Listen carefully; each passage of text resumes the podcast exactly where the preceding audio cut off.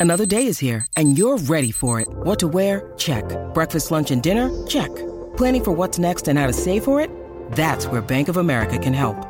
For your financial to-dos, Bank of America has experts ready to help get you closer to your goals. Get started at one of our local financial centers or 24-7 in our mobile banking app. Find a location near you at bankofamerica.com slash talk to us. What would you like the power to do? Mobile banking requires downloading the app and is only available for select devices. Message and data rates may apply. Bank of America and a member FDIC. What's up, baseball family? Today we're going to talk Carlos Correa, Hall of Fame hopefuls, and introducing the Baseball Together Book Club right now. Nine Plus Us presents the Baseball Together podcast with your hosts, Blackjack Brad and Kansas City Little Big Briggy Blue Eyes. And now, Baseball Together. Baseball family, welcome to another episode of our wonderful podcast that we hope you think is as wonderful as we do. We're really excited that you're here. I'm Brig, co hosted by Mr. Bradman right over there. How are you, Brad? I am doing well, thank you, Brig. How are you this fine Monday? Chipper. Just chipper. I'm Chipper. as chipper as Mr. Jones himself. That's how I'm feeling today. It's wonderful. um, we didn't think we'd have a lot to cover today until we suddenly did have a lot to cover. So we're going to jump right in. Stay tuned, baseball family, for the end of this segment. As you heard announced earlier, we have a new special, exciting thing that we're going to get into involving books. But first, let's uh, let's jump right back down to earth and talk about Liam Hendriks. Liam Hendriks has been officially diagnosed with non-Hodgkin's lymphoma. And basically, what we have to say about that is that our prayers are going out to him and his family. Cancer has touched our lives in a very, very near way. And we're familiar with all that he stands to endure moving forward. And if there's anything we could do, we would. So, best of luck to him and his family, to the White Sox fans and organization as a whole. Uh, we hope for the best. Exactly So- right. I couldn't have said it better myself. Thank you, Brig. You're welcome. Moving on, moving on to uh, a far less uh, important. Yeah, no, just important Yeah, there you is go. that Mr. Cabbage Patch himself has Let's signed an extension with the Red Sox. I they was have, hoping that's how you're going to introduce this. that's right. He, he, uh, for those of you who don't know who Mr. Cabbage Patch is, it's Rafael Devers. He, they have agreed to an 11 year, $331 million Chain Bloom golden parachute. This is the thing that has saved Chain Bloom from all of the pitchforks and Chaim Bloom. Shut up, Brad. Thank you. You're so good. It does look that. like Chaim, though. It's C H A I M. Yeah. it It's like written Chaim. Chame. Okay. It is Chaim written Chame. Bloom. Yes. Oh, Mike just rolled. Maybe I'll just call him Chame just to bug Mike Farns because he There you go. that would bug the crap out of him. no, Mr. Bloom is now no longer uh, the subject of quite as much irritation and anger from Red Sox fans as he has been, letting Mookie Betts and Xander Bogaerts and those guys go. They've signed Mr. Cabbage Patch. So very excited for the Red Sox to at least have kept one player that is decent in their system. Yeah, it is a big deal, though, because initially they had signed in, what was it, one year, $17 million just to avoid arbitration uh, Yeah. this year. And it's like, I'm sure fans were like, oh, there it is. That's it. One more year of Rafael Devers, and then they're going to trade him away or let him walk eventually. Like, they had to do this. hmm Absolutely had to do this. yeah. like ownership, Chaim Bloom, all of them had to do it to save face with the fan base because, like you said, you lose Mookie Betts, who is a once in a generation player. You lose Xander Bogaerts, who is one of the top five shortstops in the game right for now. sure. And then you've got Devers, who is probably top five uh, third baseman. Yeah. Once his defense, You got to keep one of them. Yeah. Yeah. And Trevor Story is the only other thing you have to show for it. It's like you can't. And he had doesn't- he had like a burst of really good, Yeah. really good play last year, but It wasn't enough to make up the No. difference. No. No. nope. Any easy. So we're excited uh, for Red Sox fans, and we hope the best for them. Not the royal we, just the general we hope for the best for them. well, this is this is one thing with this, qualify Ray, it. is, yeah, is that you would hope you would hope that this is the first sign of the Red Sox being like, okay, like this is he's going to be our corner piece. We're going to build around him. You know, obviously, eleven years is a long time. You know, like we talked about Yeah, home, right. hometown talent, everything. But Yeah. baseball is better when teams like the Red Sox, Yankees, Dodgers, when they're good. yeah, yeah, that's hundred So, percent fact. I would like for the Red Sox to be good. Not that Mhm. good, but competitive. They haven't been. No, no, not not not last year anyway. Yeah. No. So Anyway, um, that's all I have to say about that. Do you have anything else you want to say about that? no, nothing else. That's fine. Because like I said, I don't want them to be that good because then that just makes for more crowding at the finish line, right? Yeah, well, and an angry brig. So let's not do that. let's skip over that like a rock on a glassy lake. All right, Trevor Bauer has been officially DFA'd from the Dodger organization. And I don't think this came as any surprise to anybody. We saw this coming probably a long time ago. Oh, and we and we talked about it last week for sure too. Yeah. So Yeah, this is this is good. But it officially happened. The Dodgers are going to eat the two the 22 and a half million uh from this year that they owe him and then that's it. They're they're they've cut ties completely. Right Now, this affords Trevor Bauer an opportunity to play anywhere he wants at kind of an interesting time in the hot stove season to be picked up by a team. Most teams have wrapped up all of their free agency tray or their free agency grabs and it's just this I feel like is a bombshell in team development, team planning across the league that now what are they going to do, right? Especially if you're Steve Cohen and you spend all your money. well, this is the thing though, is that nobody has to give him any money because the Dodgers are paying him that twenty-two and a half million dollars so that somebody can bring him in for the league minimum and he's still getting all that money. He's not missing out on anything. He has his pick of the litter of anybody really who is willing to bring him on, given the circumstances and everything that's surrounding him. right. right so that's that's going to be the thing that's what's going to limit people bringing him in is do they want to deal with everything that comes with trevor bauer before and right now Yeah. that being said seattle needs a fifth starter there's going to need a fifth starter last week. yeah. Yeah. exactly. And I maintain that I think he would be a perfect fit for them, not only as far as the pitching need. I think that that clubhouse is strong enough and has enough leadership that, like, if he's dinking around, because Jesse Winker got run out of town uh, based on a report that guys Right. were upset that his shenanigans were not sitting well in the clubhouse Yeah. right? So if Trevor Bauer comes in and guys are like, okay, like we don't appreciate what's going on here, they can let Dipoto know and he'll be out of town. Yeah. Especially if you bring him in on the league minimum. And Right. that fits John Stanton's budget. It does. Hey, that's a really good point. dude's cheap. He is cheap, and he has made it very clear that they will not push past any of their budget. Not one time. Not Right. one dollar. Yeah. I Hmm. think this I think this is a perfect fit for Seattle. That's a great. That's a great analysis. Look at you. You're so excited. yeah. I'd just like to see him throw a ball over Yankee Stadium center field wall right into, Into- Monument uh, in- Park. into Monument Park. yeah. yeah. I don't care who he's playing for at that point. I just want to see that happen. Just get real bugged about something. Maybe the umpires check him because I don't think he's been around since the umpires have started aggressively checking pitchers. He so that'll no. be new and it, will be really interesting. Yeah, that would be interesting. All right, Carlos Correa continues to be unsigned. We've gone yet another seven days with no news, not even news really, of what is happening, other than teams say like the, and we think it's coming from Scotty B and his camp, where they're saying like we have another undefined team that's that's interested.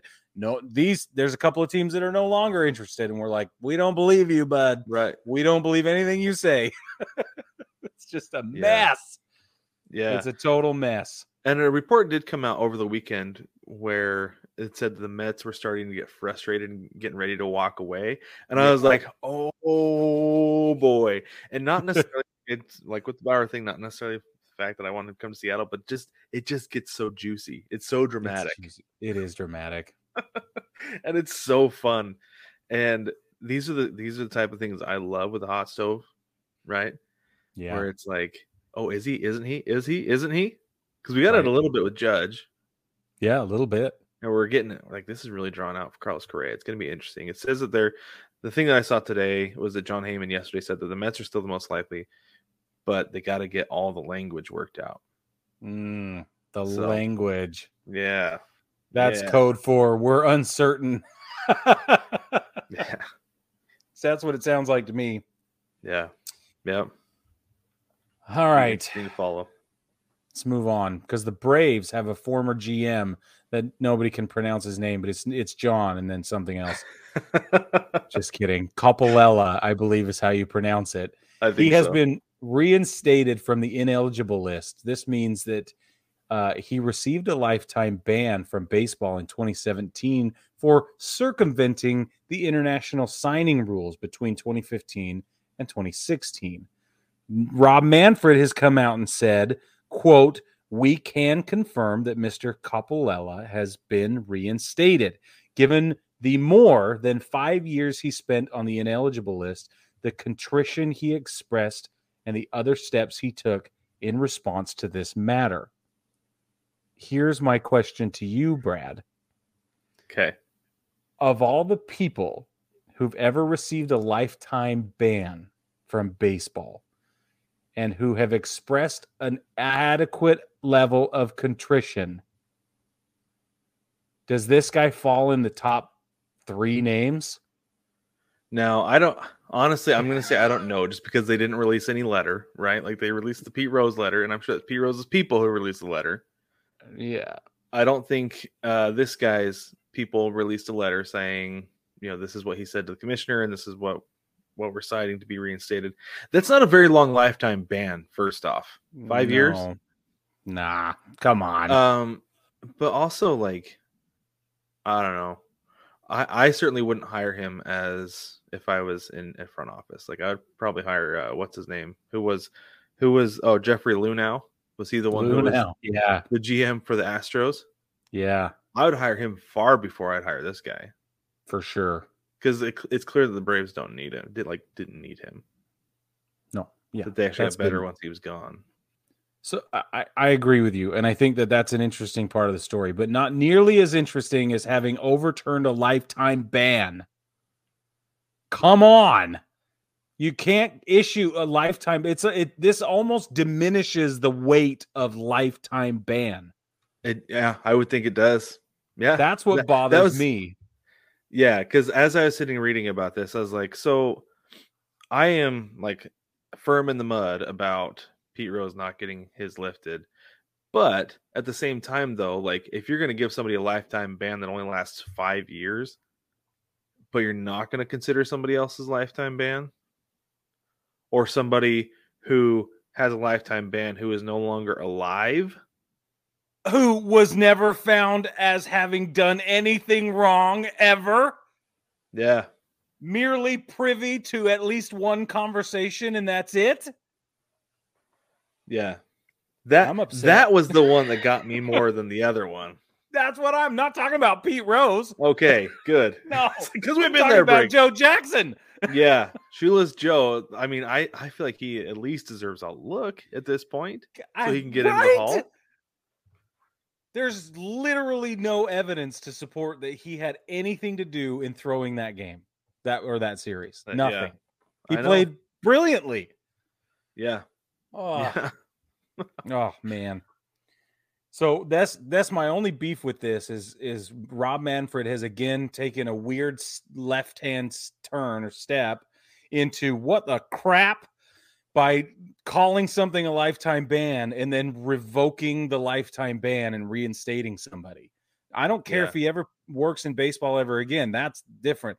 The big problem for me is if we're like are we giving these out lightly? Is that the it sure problem? seems like it. It sure seems I mean, like come it. on. Well, like, I mean, you could have you could have appeased major. You could have appeased baseball fans by giving Carlos Correa, Jose Altuve, and Alex Bregman a lifetime ban, and then two years later saying, "Okay, that's fine." yeah, yeah, but that would have been just else, as you know, wrong as this. Carlos Beltran, anybody else? Why don't you give him a Yeah. f- three to five year suspension? What and the same with this guy. Okay, so he tinkered with the system, he, he broke the rules or whatever, and you're going to reinstate him five years later. Just suspend him for five years. They did it with Yeah. Bauer, and they cut his in half too. Yeah, it's true. He was suspended What's for two going years. on? Well, and this is the thing too, is that the one with Major League Baseball, like with or the one with Bauer between him and Major League Baseball, that that was that was cut short by an arbitrator. An arbitrator said you cannot suspend him for this time, and which we said like forever ago. Yeah, it was way too long. Yeah, It was way too long. And then, but this one was Rob Manfred who made this decision, yeah. not an arbitrator being like, "Nah, hold up." No, this is Rob Manfred being like, "Hmm, second thought, Hmm. It's disgusting. because this was on his watch. Because this was Manfred's like first what first year, 2016, something like that. Yeah, it was. so he would have been the one during his tenure, him. right? This was not So- about Selig suspension. So here's and, and this is the problem. It's like, can we trust Rob Manfred? I mean, ah, we've gone back and forth. We've gathered differing opinions. We've understood it from all sorts of different empathetic angles. And I still eh, here's another piece of evidence that makes me wonder whether we as the fans can can trust him. And I know he's not working for us. I got it. I know. Right. I Well, and know this, and this is the thing too, is somebody does not have to be a business owner for you to not trust the way they operate in a business. bingo. You can you can have a high level manager who you don't trust in a business. And if the fans do not trust Rob Manfred with the way he's answering to the owners and the way he's running the league based on A, what they're telling him, and B, what they're not telling him, because I doubt the owners had a whole lot to do with this, because this Oh, is a commissioner's no. office thing, as far as I understand.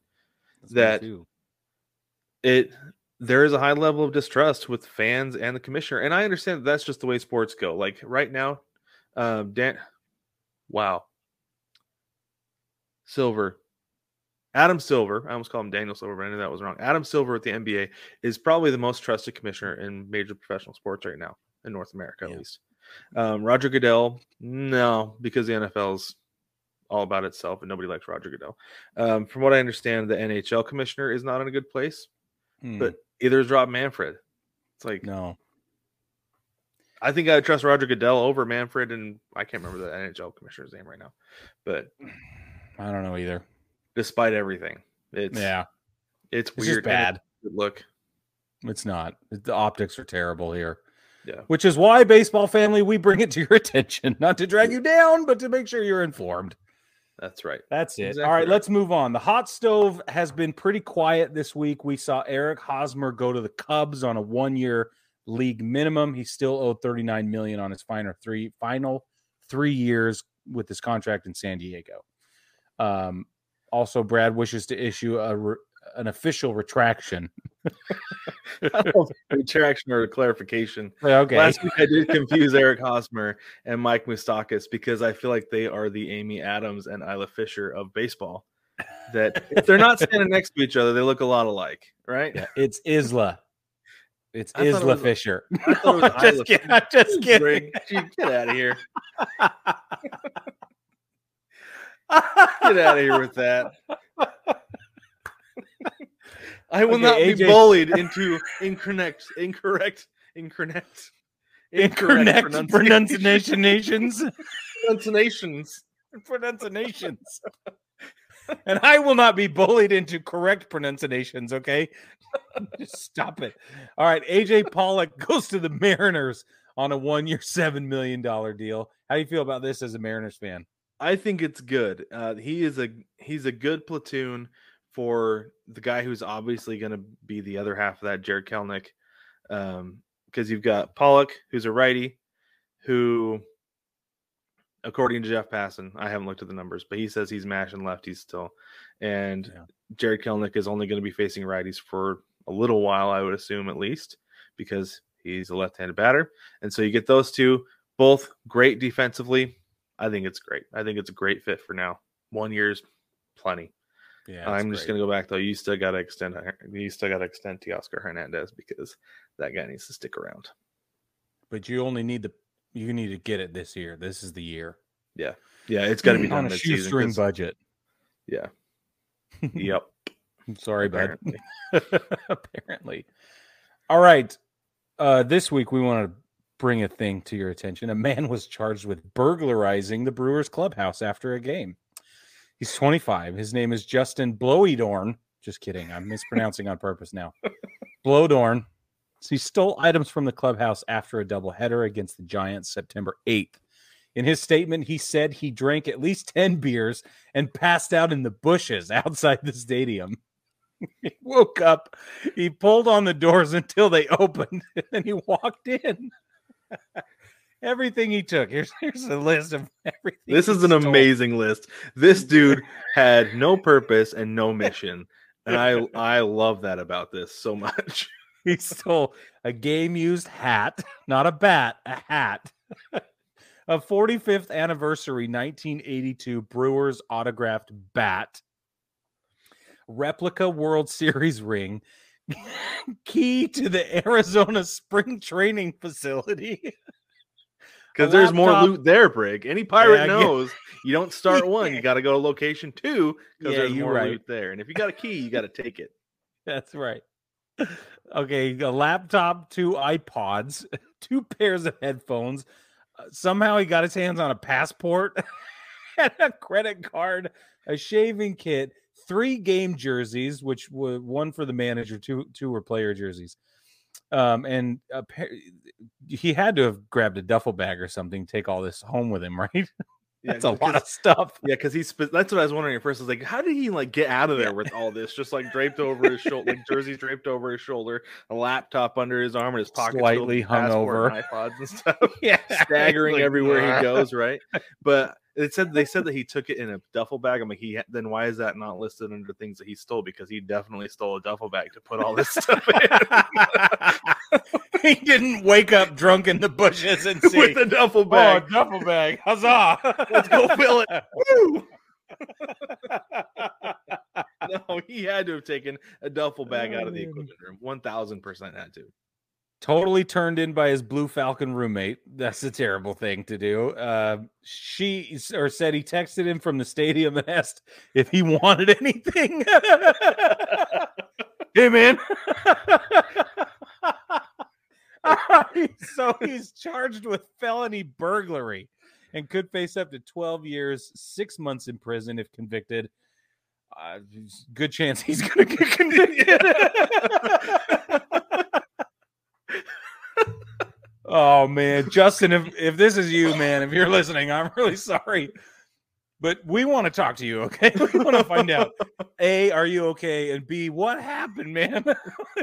I would like a, I would like a play by play of what went on. Yeah. I mean, I'm sure legally making. he can't do that, but like yeah. I am really curious about what went down and how easy it is to get into a stadium because I'd be there to just walk around. Right? I guess you just pull till it opens. well, where's the alarm systems? Where's the camera footage? There's got to be a where's security. security? Isn't there security like supposed to be walking around and stuff? Like, yeah. okay. Before we take a break, we got to check in on some homework that we were that we assigned each other last week. First, right. um, Brad he was supposed to watch the first episode of Slow Horses on yeah. Apple TV Plus, and I was charged with watching the first episode of Ted Lasso. Brad, why don't you tell us how your Slow Horses adventure went? It went really well. So, really, I hadn't. So going in, I had no idea what this is about. I didn't read the synopsis, anything like that. All I knew Excellent. was that Gary Oldman was playing somebody who I didn't recognize at first. That it was even him, right? Yeah. Because he looked more like Gary Oldman than Gary Oldman. um, but another one of my takeaways, this is actually relevant to the topic, to like the rest of the show, because I felt like River Cartwright looks oddly like Jarred Kelenic. Oh, you see that? I'm looking. I'm looking now. I was incredibly distracted by that most of the time because I was like, because at the beginning I was like, who does he look like? Because I know it's not him. I've never seen this dude in anything. And then about halfway through the episode, it clicked. Um, but I found myself slowly leaning forward into the TV as I was watching this episode. It's very, mm. very good, very intense. Yeah, it's like intense. the beginning. The beginning, it started off really hot, really intense. Yeah. So, if you like, look a little like spy, spy thrillers, go watch Slow Horses. I yeah, do. I do. It's good espionage. Yeah, for sure. Good. Slow burn, but there's enough character development to keep it interesting until it starts to pick up the pace and it's mm-hmm. well, it's like soon, one of the things I felt like too, as soon as you start to figure out like who who people are and what's going on, like they throw something at you, you're like, oh, I was way off. yeah, yeah, yeah. So, So uh, the yeah, verdict: w- w- will you keep watching it? That's the Oh, real- definitely. Yeah, it's going to be my new Okay. lunchtime show. Yes, So yeah, good. Okay, so I was I watched Ted Lasso. Finally, I- I real quick, real quick. I've been telling Brick for what a year, a year that he needs to watch this show. Yeah, it's been a year. Okay, go ahead. So okay, so I watched the first episode and I thought, well, I didn't know anything about the show either. I didn't look up the premise or anything. Turns out that a UK based, a London based football club, a soccer football club, hires a Division two collegiate American football coach to take over management of the team.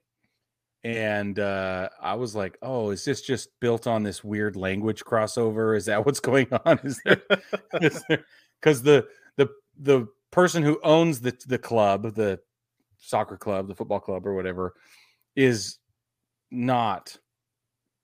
Well, I don't want to give anything away. Anyway, the point away. The Just point your, your impressions of the show. my impressions of the show here's here's my biggest takeaway. I did not watch one episode. I watched three straight because i could not stop watching it. And at the end i looked down at my watch with a tremendous amount of chagrin because i had to go to bed instead of watching episode four i was very angry um, but my anger was consumed surrounded by and swallowed up in the prevailing feeling i had which was namely that I did not want to stop feeling the way that show made me feel. I want to walk good. around feeling that way all the time. It is Yep. terrific. I love it. So, so I don't know. I don't know if you know this, Brig, but one of my favorite commercials ever in the history of TV was put out by NBC Sports. This was several years ago with Jason Jason Sudeikis playing Ted Lasso What? as an American football coach in London at the time, though, for that commercial, because the Premier League was coming to NBC Sports. Mhm. And so they they put together this commercial with Jason Sudeikis as Ted Lasso as an American football coach in London, coaching the Tottenham Hotspur, and that's where this show comes from. Really? It's all from like a five minute bit that they did. You're okay. Now I'm gonna have to go watch that. Yeah, I'll, I'll put the link down in the description. If you don't know what it is, go click the link and watch it. If you haven't watched Ted Lasso, go watch Ted Lasso because this little teaser that like this little bit, like I was completely sold. We've been quoting that commercial for I think I want to say it's like six years. Wow. My wife and I have been referencing it around the house. It's so funny. It That's so good. awesome. So especially if you know nothing about soccer, it's even more relatable. Oh, the, well, and that was what's so great about the show is I thought, oh man, we're just going to get a bunch of Americanisms and tropes about this culture clash, and that was part of episode one. But man, it blossomed into something beautiful after that. Like you And had to get those licks to. in, right? They had to get those in, but then And- after that, it was so much more. and they're peppered they're peppered throughout and but the way that they do it is they do it really really well it doesn't get overplayed nothing Yeah. like that it's like stuff is just like just a real quick speck of it and then it goes away Yeah, you know but ted lasso is a very likable character i was worried that he was going to be a bumbling idiot in this new world that he's in yeah, and he is a little bit but not so much that you get annoyed by him right. in fact you're like you said you've never rooted for a character so fast Never. So I was charmed Exactly. immediately. Yeah. Yep. Yeah, it was great. Exactly right. Yeah, they did a great job with that show, and I love everything about it. I watched it twice. We'll probably watch it a third time. It's awesome. So Baseball family, we're going to take a quick break. And when we come back, we're going to talk about current players who may make it to the Hall of Fame.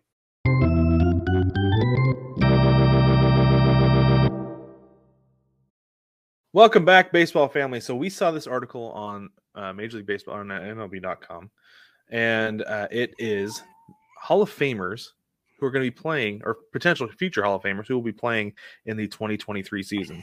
So we looked at it. It's broken into what, like 10 tiers? Is it 11 tiers? I think is what it is. Yeah, 11. Yeah, something like that. Uh, looks like 13 tiers. So we thought we would go through each of these tiers and I don't know, rate uh, what we think about how the writer we have. The writer is Mike Petriello with MLB.com.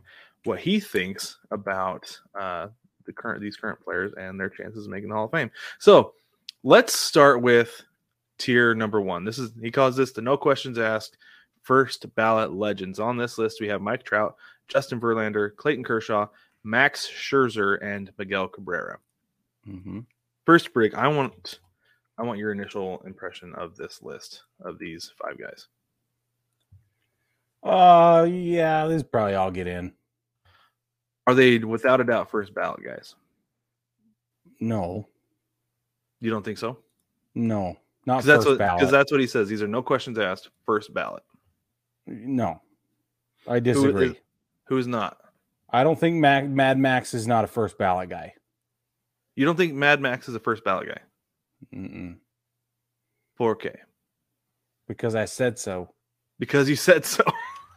Yeah, because I'm I- the dad. So. All right, can't argue with that. I think Clayton Kershaw could suffer the first round ballot as well. He might end up second round. I think it's his playoff performance that's really going to Mhm. do it. I could see that. Um, Yeah. I think Mike Trout gets in first round. I think Miggy gets in first round. hmm Yeah, I absolutely agree. I think Mike Trout gets in first uh first ballot for sure. I have seen people who think otherwise, but Yeah, look at this, Brig. Okay. I'm looking. I'm I look. don't like making this comparison, but I'm going to. Okay. I'm so Mike. Trout made his debut at age 19. He is Mhm. currently he's heading into his year his age 31 season. During that time break, he has won 3 MVP awards, rookie of the year and has been a 10-time All-Star. Okay. I could think of one other player off the top of my head who made his debut at age 29, has one, two, three, four, five, six, seven, eight, nine, 10, 11 All Stars. And I think my, the only reason Mike Trout doesn't have 11 is because 2020 there was no All Star game, right? And in that time, has one MVP award. Wait, you said he made his debut at 19. It's 29 mm-hmm. though. What's that? What did Mike Trout debut at 19 years old? Yeah. And this other guy is 29 years old. No, this other guy, this other guy made his debut at age 19. And Oh, okay. before his age 31 season, had Mhm. 11 All Star games. And I think the only reason Mike Trout does not have 11 is because there was no All Star game in 2020. Who's the other guy? The other guy is Ken Griffey Jr. Oh man. Ken Griffey Jr. had, and like I, I'm telling you, Brig, this comparison absolutely kills me. But I remember seeing Mike Trout when he was in his probably his third or fourth season, and thinking like this guy is the closest thing we're going to see to Griffey in a while. Yeah. right? Um, and Griffey had three total All Star games in Cincinnati. The majority of like what we saw, like of who we know Ken Griffey Jr. to be, yeah. was his Seattle years and one year in Cincinnati, yeah. and that has been Mike Trout's career so far. You're right. I don't see any reason why Mike Trout is not a first ballot Hall of Famer. Or injury, current back status, like included. standing. Yeah. Like I think Trout is a first ballot Hall of Famer. He could I- he could retire tomorrow and he'd be a first ballot Hall of Famer. I think so. Yeah, I think so too. So What do you think of the rest of the guys on the list? the rest of the guys on the list, um, Justin Verlander, yeah, I mean Yeah. he had those a couple down years before he got to Houston, but then he got to be who he is, right? And he's Well, I, I think this year alone shows that coming back after Tommy John and doing what he did as as at his age, that Yeah, that sealed like- the deal for me. yeah, that was yeah, that was like the one where it's like yes, for first ballot. I think you're right with Clayton Kershaw. Uh, I think that the playoff performances are going to haunt him. Yeah. Um, but I think he could still get in. He's one of the greatest regular season pitchers we- we've I ever think- seen. I think he's getting in. I just don't think it'll be guaranteed first round.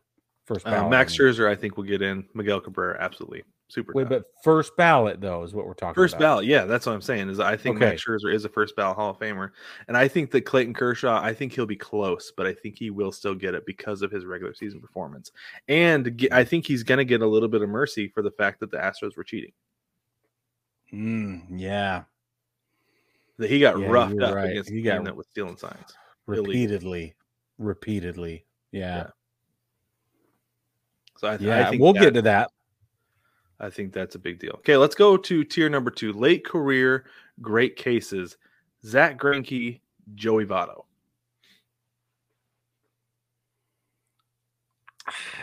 I I can't I can't get Greinke in honestly. I can't either. And I like Joey Votto because I like him as a person. And I think he's a terrific ball player, but is he like an immediate thought Hall of Fame guy? No, I'd have to uh, I'd have to do analysis on Joey Votto's career to convince me one way or the other. But if you ask me, Brig, go in blind, think about Joey Votto. Does he go to the Hall of Fame? Be like, I don't know, man. So the thing with one of the things that's interesting about Joey Votto is he so he does have an MVP award. He won that in 2010. He Mhm. led the league in on base percentage one, two, three, four, five, six, seven times in his career. That's fantastic. So he's he's kind of like a I don't want to call him Tony Gwynn, but he's kind of a Tony Gwynn type hitter where he he gets on base. That's what you want him Yeah. to do, right? Yeah. But I don't. I think playing in Cincinnati really hurt him, big time. Yeah.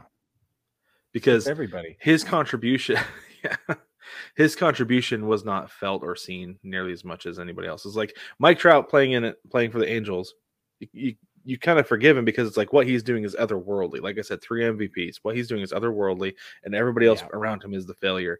And you, but you can't quite do that with Joey Votto because what he's doing is not otherworldly. It's really, really good, but at the same time, though, it's not. It doesn't feel like it's felt across the board, despite you know knowing that the Reds are not good. Here's year. the other thing about Joey Votto. Baseballreference.com has his war at 64.3 right now, career war. That's terrific. So he is an impact player, whether you want to believe it or not. and lifetime batting average right now sits at 297. Mm, Yeah. given That's the given product of his times. That's That's, the what I was gonna the say. times. yes, Yeah. given the era that he's played in. That's not yeah, bad. you can't compare that to like Joe D or Gehrig or any of those other guys, right? Right. Like it's just not Even- the same. Even power hitters from the '90s, you can't compare that because those You guys can't. are still hit for average too. Yeah, you can't. But So- no, yeah, I I hesitate with Joey Votto. I think he'll get in, but he'll he won't be first round. Uh, he's not going to be. He might be a culture club guy. He he could be, and so could Greinke. But they might be like fifth year on the ballot type type guys as well. Yeah, You never could know. be, could be. And Yep. it, these guys, it will depend on who's who else is getting votes and maybe taking votes away from them. Yeah, yeah. That's what's going to be a factor as well. Yeah. Okay, let's head on to tier three. The over 30 hitters on the right path. Uh, got Paul Goldschmidt, Freddie Freeman, Manny Machado, and Nolan Arenado. I don't know if Paul Goldschmidt has been good long enough to Mm-mm. get in. Like he's No, got to have. Like I don't even know how old Paul Goldschmidt is. I got to find that out real quick. But He's like thirty-three or four or something, if I remember right. But he's been playing since 2011. Yeah, he's uh, he's 35, okay, so he's kind of an old dude. yeah, Um, he was dominant in Arizona, but he's playing in Mhm. Arizona, so nobody really saw him. Right. right. He did get his MVP this last year. He's th- here's the thing: he's got to have astronomical numbers in the next like three years if he's going to get it. Yep.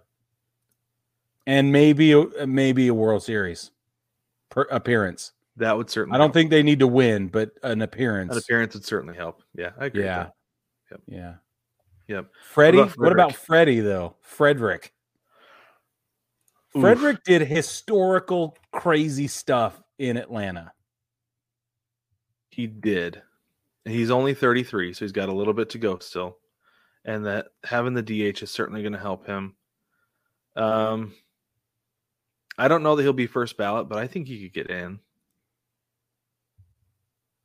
You this know? is one of those things where this is one of the reasons you're glad that the 10 year moratorium on votes is in place because he would benefit from recency bias if it was sooner than that. Oh, for sure. Because so he had All Star appearances in 2013 and 14, but then uh, he's been an All Star every year since 2018. Yeah, I think that I think it's going to be really good that not not Not that I don't want him to get in the Hall of Fame. That's not what I'm saying. But it'll What be I'm it'll be a better gauge of whether or not he should be in. Yeah. Yes. Yep. I, Yep. I think you're absolutely right on that. Yeah. I do not know what to tell you about Manny Machado. I have no idea. So this this is the thing. I've this is what I've decided with Manny Machado. Manny Machado is going to get the Terrell Owens treatment. Oh, he will so? deserve to get in based on his play. Yeah, Yeah. I think Manny Machado is a Hall of Famer based on how he plays baseball. But people do not like him, so they will not vote for him. But he's also doing this late run. He's Late yeah, he's in kind life. of having He's doing Like, this uh, Renaissance man thing, yeah, yeah. and it's going to be a big deal. It could be, but I think enough people are going to be like, "Oh, Baltimore Manny." Mm. I'm starting to forget. But I, I, am you know, too. Like I would we- like to completely forget it, but we don't have a yeah, me too. Not yet. I, it hasn't happened all the way, but it's close. I'm close. Yeah, yeah. And I was in NL East, you know, like that's I watched him a lot, and Right. he's just a terrific ball player. Yes. But he was not. Yeah, I think person. I think he I think when he's done, he's going to have a Hall of Fame career. I just don't know if the voters are going to put him in. that's where the culture club comes in again. That's true. Yeah. So maybe he will end up there eventually anyway. Nolan Arenado? 100%. Yep. Stupid Yes. question. Yes. All right, moving on. Tier four, the mid to late 20s hitters on the right path. Mookie Betts, Bryce Harper, Jose Ramirez, Francisco Lindor, Xander Bogaerts, Trea Turner. Mookie Betts, yes. yes. Absolutely. Bryce Harper, yes. Yes. This is the thing with Bryce Harper that's funny is that Bryce Harper has not been the LeBron James of baseball, dominant, winning all kinds of titles and leading his teams to titles and everything like that.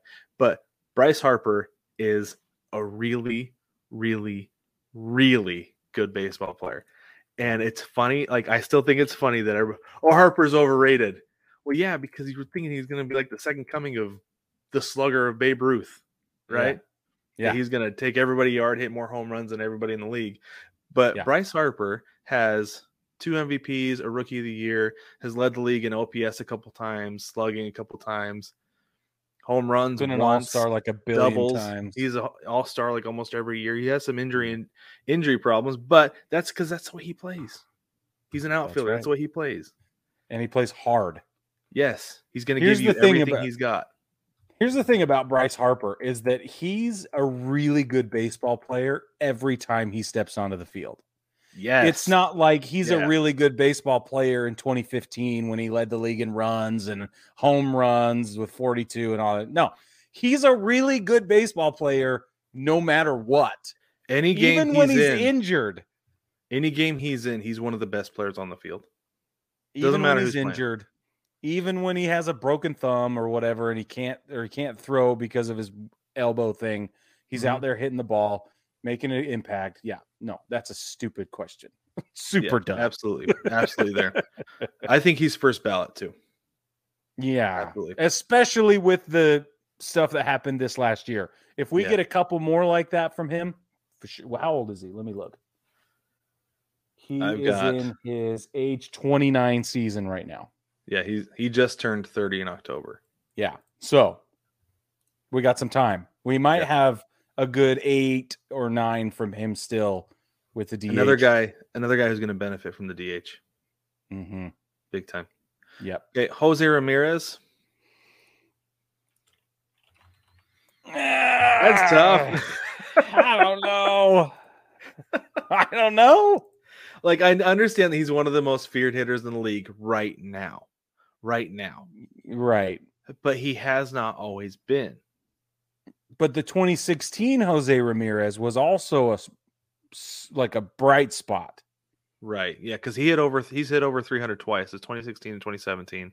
Yeah. which is a huge deal. Like I understand, like batting average is not a stat still, but like the fact that he It posted is. over three hundred, that You ever- that's a, that is a big deal. Listen, Brad, you know about art, right? In Okay. art, you have negative space, right? Like this hat. Look at my hat. The white is negative space. Okay. Right, right. Right. The piece does not come together in its completion in the fullest expression of the design without negative space, counterbalancing the other information that's in the design, right? Right. Batting average will always be a statistic of note, even if it's the inverse, even if all we're using it for is is negative space to compare it against when batting average used to be more important than it might be at the present time. There it is. Batting average Sorry. is negative space. It's always going to be relevant. I think It'll I think always be there. I think it's batting average is negative space. Is the one that might be need to go on a t-shirt. Yeah. but anyway, no, it's it's tough with Jose Ramirez. He might he's got to he's got to do a couple more. He's got to have a couple more big years. He's going to be he's 30 right now. So he's got a few more good years. I don't see it happening. You don't think so? I don't. I think if he continues on the trajectory he's on right now, like his 30 through 35 seasons could be really, really, really good. And that's what That's could get true. him in, right? If he has Yeah. a, a uh, like a seven year peak and 30 to 35 is really good. But if he kind of plateaus at 32, 33, then no. Yeah. And if that plateau drops off, then no, I don't think so. Then no. Yeah. If anything goes wrong from here on out, it's not going to happen. right. Yep. I agree with that. Yeah. Francisco Lindor. Same. If anything goes wrong, anything from here on out, it's a no go. He has not been the same player since he got to New York. Mm-mm. He was one of the best shortstops in the game in Easily. Cleveland. Yeah. but has not has not been that same guy in New York, and he's gonna kind of need to have a little bit of a renaissance to figure. He's gonna need to figure out a way to change himself to get back to that level if he's gonna get in. I don't think that that would necessarily happen. He might need. I don't know if it's a position change or what, but Well, or is it a location change? I've thought that, that. a couple times. If that maybe it's a culture problem or it's a environment problem or uh, something atmospheric, but I don't love this Francisco Lindor we have right now. I loved Francisco Lindor in Cleveland. right. Yep. It's, I agree it's with you. sad. It's actually sad. Yeah. Yep. Xander Bogaerts. Not right now. Hmm. No, he's got work to do. Definitely. Trea Yeah. Turner. If Trea Turner keeps playing the way he is for the next five years, yes. If Trea Turner keeps playing the way he's playing right now for the next three years, it's then he'll sneak in. Yeah. He's not going to be first ballot or anything, but, But within get in. that window, he'll he'll make it if he keeps. and this is way the thing going. too is Trea Turner is also going to benefit from people watching him because he makes Yeah. baseball look easy. He's so smooth when he plays. Everything about the way Oh, he yeah. plays baseball makes it look easy. Yep. Here's the other He'll thing about Trea from that. Turner. Trea Turner is also playing in big markets, and big markets get lots of attention. So Yeah. he's going to have. He is if if Trea Turner had a career-ending injury in the next three years, he'd get in the Hall of Fame. Knock on it, Brig. Knock. Sorry. Please knock for all of our. Oh yeah. There we go. I'm sorry. I do not want that to happen. That is literally the last thing I want to see. But I'm telling you, everybody would But you're right though. You're right. I You're right. Yeah. Okay, let's go to tier five. Tier five. This is my favorite name. Brig pointed this out to me. Tier five. We interrupt this list to talk about the 2017 Astros. That's what they Okay. call tier five. And this is interesting too because you've got Jose Altuve, Carlos Correa, Alex Bregman. Jose Altuve, it's widely accepted that he did not participate in the sign stealing scandal, that he specifically asked not to be told what pitch was coming. And if that continues, like if that um, narrative. narrative is true, or at least continues to hold out for the rest of his career, he'll be first ballot. Absolutely. He will. Carlos Correa and Alex Bregman, on the other hand, I don't even know if Alex Bregman is headed to like headed for a Hall of Fame career. Nope. Um, Carlos Correa is headed that way, but he will be the one who is judged most har- most harshly for this. Like he's going to have the biggest impact on his Hall of Fame hopes. I think Alex Bregman fits that category too. You think so? I see. Like, I don't even think it's going to be an issue for Bregman because I don't think he's going to have a Hall of Fame career. But Carlos Correa is going to have That's a Hall true. of Fame career, and then it's going to be like, well, but he was like Really big part of that. Yeah, Yeah. like, really involved, really benefited. We saw afterwards that he is still really good, but dude, Not as good. yeah. So Yeah, that's man. that's tier five. Tier six, your favorite. What if he hits 500 home runs? The only guy on this list is Giancarlo Stanton. Yeah, uh, he's not going to Hall of Fame. If he hits 500 home runs, I think he does. Yeah, okay. If he Because gets he'll go 500 down. home runs, He'll go down as one of the greatest home run hitters of all time, and absolutely That's right. will get in. that's right. But if he does not hit 500, he will really require the Culture Club. He won't make it in until the Culture Club decides to bring him in. Right. If, If the Hall of Fame had a body wing, if the Hall of Fame had a body wing, he would be first ballot, unanimous. Yeah, yeah, yeah, yeah. You're right. and we'd all, boy, they could sell tickets to that wing. you think about the, The revenue. bust, just a bust from the belt Just to the neck. no, no, it's got to be a full body statue so that everybody Full can get, walk around. There you know, go. The Yeah, full. you're right. yeah, yeah. He would be first team, or he would be first ballot unanimous. Yeah, But Yeah, you're right. if he doesn't hit 500 home runs, he's not getting into the Hall of Fame.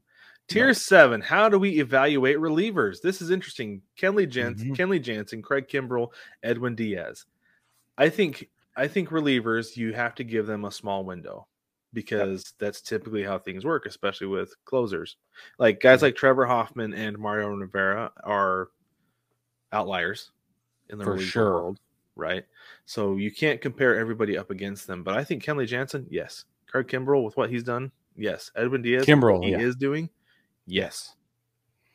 So Kimbrel has led the league in saves four consecutive times with Atlanta 11, 12, 13, and 14. He led the league in saves. That's Hmm. that's not small. Right. That's not small. He finished 64 total games in 2011. He's been an all-star 8 times and he won the rookie of the year as a pitcher. So yeah, I think Kimbrel absolutely, and I've heard I've heard guys talk about like uh in the fastball documentary, the way guys talk about him, like Yeah. yeah, I think he's got to get in. Um, Edwin Diaz to say that he is like on track. I'm not saying that if he retired tomorrow he would be in, but if he puts together a few more good years with the with how dominant he's been in his good years, I think that he would be in still. He's He led the- but he's Oh, I was just gonna say he led the league in saves in, in 2018 with Seattle. This last year he was like the man, and he's obviously Hall of Fame for his entrance song this year. He'd be up there with Mariano Rivera. But uh, but I think if he does puts together a couple more good years where he's an all star, yeah, I disagree. because of how good he was during those years. he's half as good as Craig Kimbrel and Kenley Jansen. Right. That's why I said he's got work to do. But if he Yeah, he continues to have a couple more years, he would be in. Yeah, he's also way but- younger than those guys. Yeah, but let's just be very clear. Well, he's 28, so he's way younger than Craig Kimbrel. And, well, and Kenley Jansen too. Yeah, right. Kenley- yeah, yeah, yeah. Kenley Jansen. hmm He's got like one tire left, but anyway, around turn Yeah. four. he's half as good. His career is half as impressive as these other guys right now. That's all. Right. But if he if he can extend it though, then I think Yeah. he's Yeah, could be. yeah. Okay, tier eight. How do we evaluate starters? On this list, we have Gerrit Cole and Aaron Nola. That's tough. Uh, I need more. Sorry. Yeah, they both Aaron Nola definitely has work to do. Gerrit Cole, the thing that's interesting is that he was like three years ago, he was like first ballot on his way. But with Yeah. the way he's been in New York has been concerning. And so I don't uh, he's got to have a couple of really good years. Like a couple of really, really good years Yeah, And and some make up. for it. more more playoff time. Doesn't have to be big time playoff time.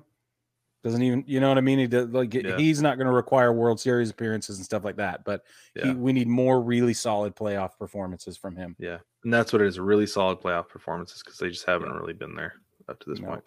And Aaron Nola is it's too early, early to tell with him. Yeah. Uh tier nine. Well, Sandy Koufax got in. We've got Chris Sale and Jacob DeGrom. Chris Sale, no, I don't think so. Jacob DeGrom, Mm-mm. I think so. Could be And I think that Sandy Koufax is your is your point. your on that. alibi. Yeah. Yeah.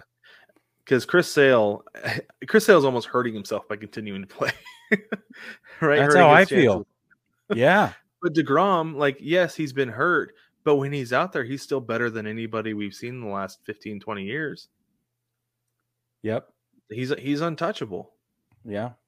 So Sandy Koufax, just for all of you wondering, uh, has been an all star, uh, you know, like one, two, three, four, five, six times. He won the Cy Young Award three times. He's been an MVP as well. You're talking about Um, Sandy Koufax? Sandy Koufax. Okay. Yeah. right. Out of a 16 year career. So I don't know what the problem is with comparing anybody to Sandy Koufax. He's got Well- a 48.9 war. Remember, he he uh he ended his career early for no No, reason. Like nobody knows why. That's the left. the thing Yeah. is that it was short. Yeah. But and what they're saying is that 16 Chris years. Sales a really small window so far DeGrom, a relatively small years. window, but he was he was good before these last couple years. I don't know what the problem is with that. I think Degrom definitely deserves to be in, especially first ballot. I Correction. first Sandy Koufax played 12 years, not 16. Sorry. Okay, all right. which is short. Yes, it is, especially for a guy as dominant as he was at the very end. Even Yeah. okay, All the way to the very end. tier ten, the Aaron Judge zone. The only guy in the Aaron Judge zone is Aaron Judge. Yeah. Um, he's got. He's just got. I think he's just got to continue on the path that he's on. yep. If he holds serve for five nothing. more years, he's in. Change nothing, and, and it's no no doubt about it. Yep. Yep. The Shohei Ohtani zone is tier 11. Also, the only guy, Shohei Ohtani. I already submit that he is a Hall of Famer. I know Yeah, he hasn't met the time requirement, but we've we've, talked talked about, about this. He's a Hall of Famer. Yep. 100%. Yeah. And for those of you who have not watched that episode, it's because he has done stuff nobody has done for 100 years and doing it better. Way better. Way better. Super and better. better. unit cohesion with the team and the clubhouse. And he's, yeah, he's not making headlines for all kinds of other shenanigans. He's, he's Yeah. really doing a good job. He's doing a great job. He really. He could Hey. be doing a terrible job with that stuff, but he's not. could not be better at it. Yeah. Okay, tier 12, the young legends in the making. You've got got a few guys here. Juan Soto, Ronald Acuna Jr., Rafael Devers, Yordan Alvarez, Vladimir Guerrero Jr., Adley Rutschman, and Julio Rodriguez. well, some of those are really young as far as Yes. legends in the making. Right. Yeah, I feel like Adley Rutschman Julio Rodriguez. You all, the only thing you can say is if they continue on the path that they're on and the con, and the path that they're supposed to take, yes, they will be. But that's all you can say about them. Well, because look at some of the names we've already mentioned where we're like, "Oh, I Right. don't know. Yeah. yeah, I once Yeah. thought maybe, but now I'm not so sure. Like that Yeah. could be. Yeah. Juan Soto. So Juan Soto is interesting because once he left Washington, it was like, where'd he go? Yeah. I'm not saying he won't come back and be Juan Soto again next year. And it might have just been a filling out period because he was not great. He Mm-mm. got booed in San Diego. it was depressing. It was, and he did not play well in the playoffs. So No. that's a problem. We're hoping that Juan Soto can return to form next year. Yeah. But if he doesn't, and we just had like what this three year peak of him, that would be troubling. Travesty, really. Yeah, big time. Yeah. Yep. I don't know about that. Ronald Acuna Jr. You don't think he's you don't think he's on the path? Obviously, he's not in right now. I I don't know, man. He stopped loafing, and that's good.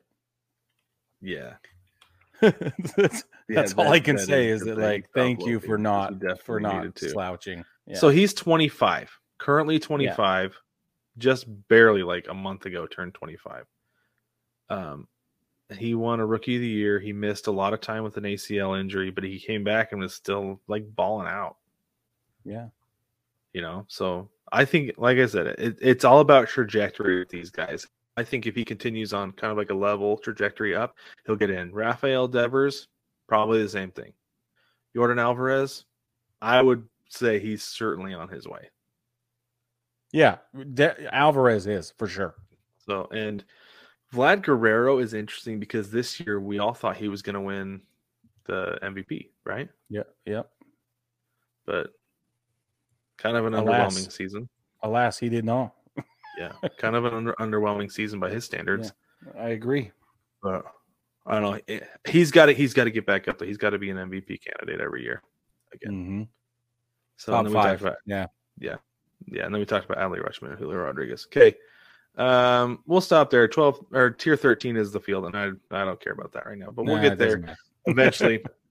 let us know what you think about this, and uh, you can do that by hopping into the mailbag. There's a link in the description of every single episode. So we're going to take a quick break. When we get back, we're going to talk about the book club.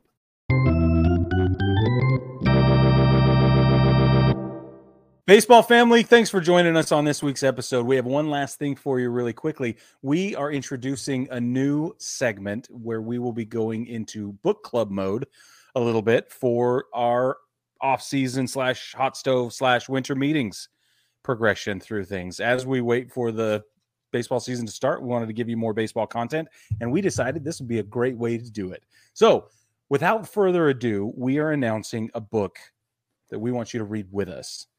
Brad and I have already read this previously, and we decided it would be a really killer experiment to get your opinions on it and to really dive into what has happened in the last 23 years since the book was published. None other than Fair Ball by Bob Costas. We've talked a lot about Bob on the show, his opinions, um, the, his career, and he makes a case. It's called A Fan's Case for Baseball, is the subtitle. I've got it right here. You can get it on thrift books for like six dollars right now. It's on Amazon. You do it on your Kindle. Brad's got his on his Kindle, um, and you can get it on Audible as well. Audible does he narrates it himself on Audible. So if you like Bob's voice, do it that way. It's a great option. If you hate Bob's voice, do not do it on Audible because that will be a travesty for you. What's interesting though is that Bob Costas takes baseball from 2000, the year 2000, 1999, 2000, and he goes through all of the different things that he would change, all of the different things he loves about it, all of the things that that uh, he thinks needs a different opinion on or a different look from the way it has been in the past. And uh, we, I found it really insightful. Brad it had is. the same. Yeah, yeah, it was really insightful. So we want to know what your opinions are, and like we said, we're going to read it with a little bit of a finer tooth comb this time to see if any of the things he projected, predicted, and or hoped for in the book have begun to come true, or if we've gotten farther and farther, or excuse me, further and further away from all of the things that Bob Costas would like to have seen. So please join us in reading Fair Ball. I'm going to give you the format and the uh, that we're going to read it in. It's a very short read. It's about 177 pages. It's not about, it's exactly 177 pages. Here's the program for you. We're just going to do over the next four weeks. So we're going to read chapters one, two, and three by next week. That's the 17th of January. That'll that's 50 pages. Okay. And then chapter four, five, and six will be the next week. Chapter seven, eight, and nine, and then chapter 10 through the end is how we're going to do it over the next four weeks. It's 40 or 50 pages a week. It's not a big deal. Um, what we want to do from or what what we're hoping for is that you'll engage with us on this and really make it fun and let's get this conversation started so we want to get comments concerns uh, questions anything you might want to hear about on the show if you want to shout out on the show we'd be happy to shout you out and bring your comment up and we'll discuss it um, but we're going to do that. You can submit via the mailbag always at baseballtogether.com. You can jump in the private Facebook group at 9 plus us VIPs on Facebook. And you can always comment on YouTube, just right here in the show notes on YouTube and the doobly doo thingy dig. And we will get to those. We we read them all. We we comment on as many as uh, we feel like, I guess. fit, I guess. Yeah, as we see fit. And uh, but we love engaging with our our audience and uh, our baseball family is very important to us. So please engage with us on this. It's going to be a really fun experience, and uh, we're going to do more. So this is just the the first of many. Mm-hmm. One thing we wanted to mention, I can see it on the tip of Brad's tongue, is that we're also wanting to know what book we should read next. So as this draws to a conclusion please let us know. We're gonna we're gonna start running votes on what books we should read next, and there's a lot of great baseball books out there. So if you have suggestions on what to read next, hit us up. That's right. And the other thing I was going to say too, Brig, is that if you a don't want to buy the book or b want to try Audible, we have a free a link for a free trial for Audible. It's down in the description. Um, we are an affiliate with Audible, so you're not only getting a book to listen to and trying out Audible for free, but you're also helping out the podcast every time you do that as well. So go ahead, click that link, try Audible, listen to Fairball by Bob Costas if you like the sound of his voice, like Berg said, because we don't, we'd hate for it to be a terrible experience. But uh, that's down in the show notes. That's going to be towards the top, so it's easy to find. But uh, baseball family, thank you so much for joining us. Brig, do we want to tell them about the last day of the shop? We're gonna be doing some remodeling around here. We're gonna do Last day of the shop is gonna be February 1st. So if you Mhm. want to get something off the shop as it currently stands, head on over there and get it now. That's 9plusus.com. Spell it out N I N E P L U S U S P N I N N I N E P L U S U S dot com and get yourself something nice while it's there because there's going to be some hacking and chopping and remodeling to the shop. These mugs might not be available anymore. Sorry. But if you want one, now would be the time to jump in and grab one, For as an sure. example. Yep. But baseball family, don't forget to like and subscribe and rate and review all the fun things, all that stuff that we talk about every single week. Um, don't forget to subscribe on YouTube so you don't miss anything like book club and whatever else fun stuff that we got going on. But baseball family, thank you so much for joining us, and we will catch you next week.